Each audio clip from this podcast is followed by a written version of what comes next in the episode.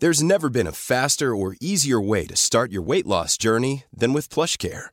PlushCare accepts most insurance plans and gives you online access to board-certified physicians who can prescribe FDA-approved weight loss medications like Wegovy and Zepbound for those who qualify.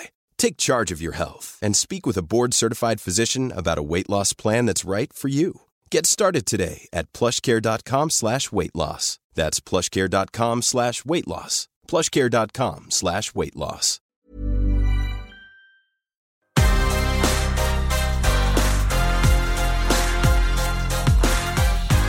Hey everybody, I thought I'd jump on and answer a question that we got from Jess in the Facebook group for My Millennial Money.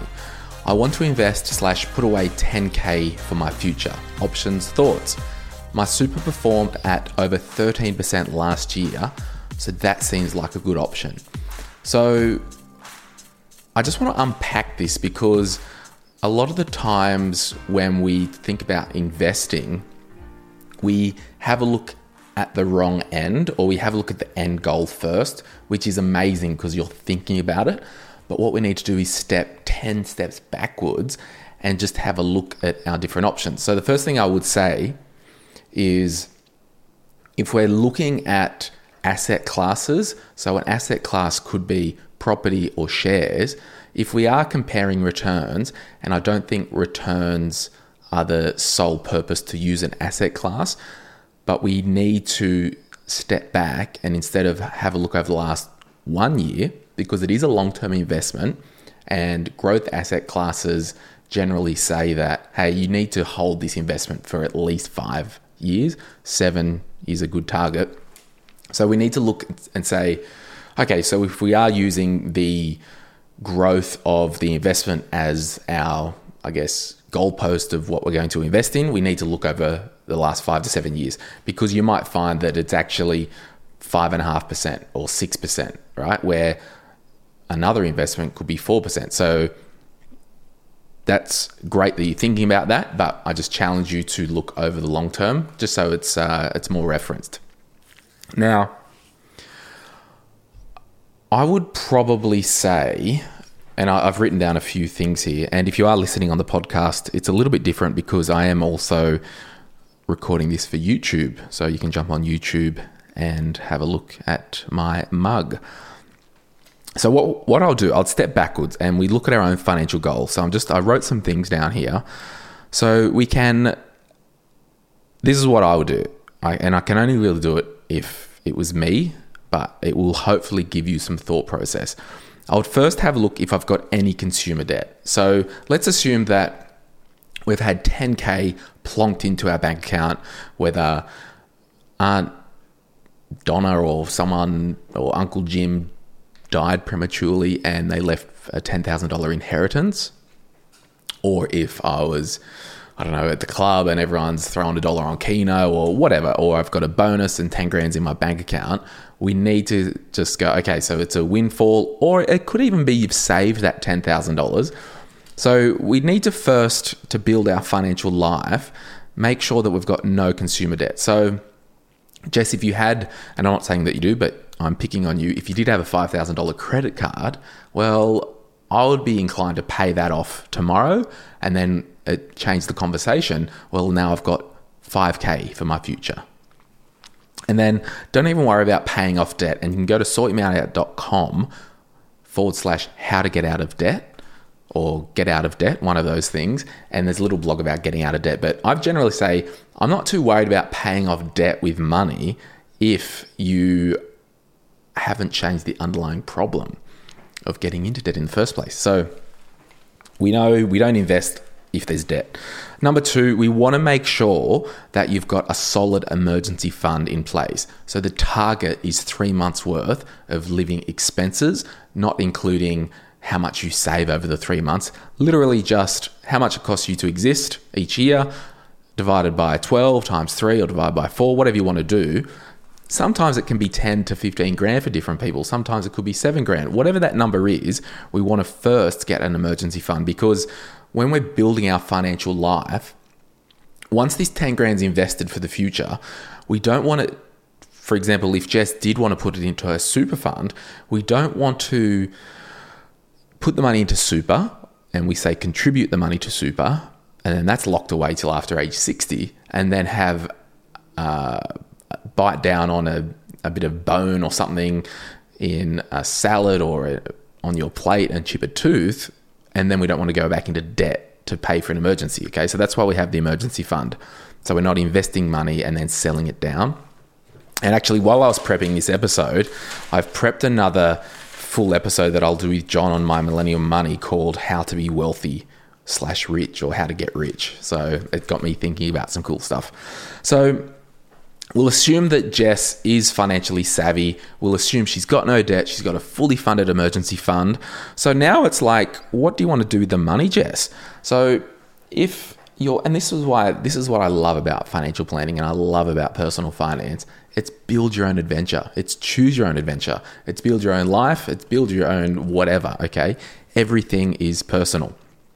So, if, for example, uh, Jess had a goal in her life because Jess is a young lady, if she had a goal in her life to buy a house to live in, well, if she hasn't got a home deposit saved, I'm probably not locking that money away until tomorrow, as in age over 60. And we'll use over 60 because at the moment, the current preservation rules, which are how, when you can actually take the money until the preservation, because the money is preserved until a preservation age and then a condition of release. So that's if you, at the moment, if you fully retire and are over 60, you can get the money out tax free. So we'll assume that there is no home loan and or no mortgage and just wants to buy a home. So I'm saying let's get in the house soon because that's like you know that YouTube or the meme or video whatever it is and there's the the cylinder and the professor's got uh, a big jar and he pours sand in it and then he pours some pebbles and he at the end he puts the big rocks. So if you put all the sand in your life and the pebbles then try and get the big rocks in. It's a lot harder. So I think in our personal finance, maybe for some people, a big rock is an investment property in their own name. A big rock is uh, buying a home to live in. A big rock is your education and training. See, what if Jess owned her home, but she wanted to better her life and do a course that cost eight grand?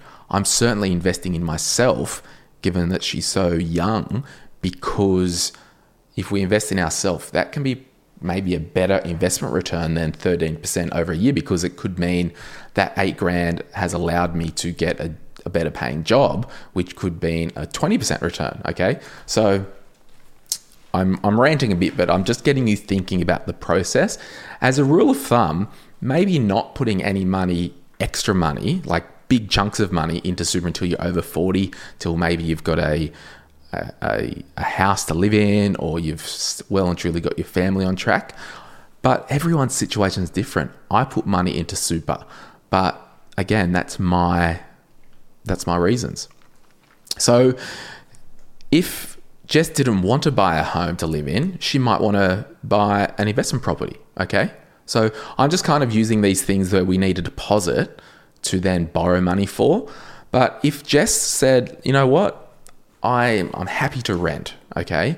I don't care about buying an investment property. I don't care about having a home to live in because I'm happy to rent forevermore.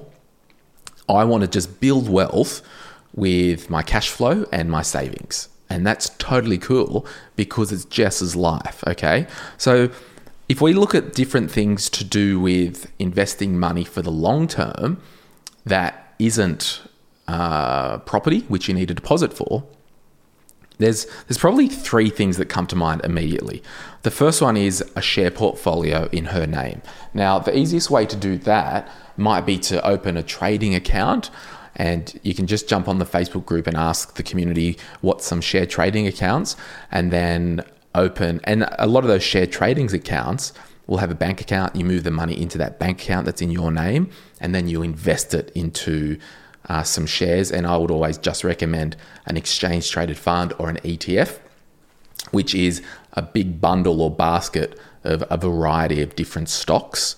So we're not just putting $10,000 in CBA. We're not just putting $10,000 in Westpac or Telstra or whatever shares. So it's the diversification, right? So that's an option. And you can ask in the Facebook group a little bit about that. Another way, if Jess was a higher income earner, would be to set the money up because if shares are invested and if property is invested in your own name, any gain that you have will be taxed on your marginal tax rate. Okay. So if Jess was a very high income owner and she was almost paying 50% tax on her income, any growth in that investment would also be taxed at 50%, right? Which is a lot of tax. So she might choose to have an investment bond, which is an investment account, which it sounds confusing, but it's a life insurance policy. They use the life insurance rules and structure, but inside that account, there's no life insurance. There's actually an investment account. Okay, so they've kind of hacked the, the law to do that. And they're taxed at the company tax rate, which is under 30%, right? So Jess might go, Well, I'm a very high income earner, so I want to pay as little tax going forward, and I want access to that money in 10 years. So I know that an investment account in my own name, I'll be paying a lot more tax on the gain. But if I put it in an investment bond, it will be a lower tax rate year on year. Okay, so that's also an option. Now, within this, if Jess said, I've got my 10 grand for my future, her future, she could be thinking in 15 years, I'll need that money. So we can't put that money into super because she can't get it within the next 15 years. It's locked away, right? So then we look at the different options. So you can see kind of how the thought process needs to cascade back from her goals, right? So there's kind of three, well, there's actually more than 12 because I just wrote an episode, but a bit of a hint. there's three ways initially to make money in Australia, okay, as a concept or to be wealthy. The first is to spend less than what you earn. The next is to buy and hold investments for the long term. The third is to pay as little tax as possible. And I won't tell you the fourth and all the other ones. You'll have to wait till we do that episode. But super's good because it's a tax haven, right? So if Jess's marginal tax rate was 30%, so every time she would earn money, she'd pay 30% tax, right? So that $10,000, if she had earned that money, she's up for paying 30% tax on that, right? But if she contributes that to superannuation, because the tax rate in super is only 15%, and then she contributed that money to super, and then the laws recently changed so you can put it on your tax return as a taxable contribution, a personal contribution, and then the super fund takes the tax, so you claim it on tax in your own name. The super fund would only take 15% tax, so $10,000 at 30% tax is $3,000. If Jess puts the money in super, claims that on tax, and the super fund takes the 15% contributions tax off, which is the superannuation tax rate, she would be saving $1,500. Now, this is the amazing thing, and this is why I contribute money to super, because she's then got an extra $1,500 that can be invested for the long term, right? So that's got nothing to do with returns. That's just rack rate. She's got more bang for her buck to invest, right? So she's paid less tax, which means more to invest. So you can see how it is a wild ride, this thing called personal finance, this thing called financial planning. And Jess actually wrote back, because uh, I mentioned in the Facebook post about each year, you can only put at the moment $25,000 into superannuation as a cap at 15% tax, right? Which includes your 9.5% super. Now, if she had a job and they were putting in $15,000 a year super, and then she put her own $10,000 in, that means no more this year she can put money in. However, if she was a high income earner and they'd already put $20,000 or projected to put $20,000 into super over the year, she could only put $5,000 in and claim that on tax, right? So I might leave it there because it's it is a wild ride, but I would just encourage you to think when we are talking financial planning, let's just summarize this. We need to one, not look at the face value returns. We need to look at our goals, whether we need the money or not now, later, whether we want to save for an asset that we needed to, uh, to borrow for, which means the money's no good in super, or whether we're a high income earner, which might mean we need to hide that money in a more tax effective environment. And of course, if you are in debt, we're certainly paying down any more con- any consumer debt before we start investing, but making sure that one, our emergency funds in place also, and two, that our mindsets change so we are no longer going into consumer debt because there's no point paying down the debt if in three weeks it's back on the table. Hey, thank you so much for listening. Thank you so much for letting me record this and put it on YouTube as well. And I hope it's been a, uh, a good little exercise into the thought process involved with investing for the future. We hang out in the My Millennial Money Facebook group, so if you want to jump in there, continue the conversation, would love to. Thanks so much for listening. See ya. If you're after personal financial advice, this podcast is not for you. But if you do want a financial advisor or mortgage broker to talk with about your own personal situation, head over to sortyourmoneyout.com, click Get Help, and we'll put you in touch with one of our trusted professionals.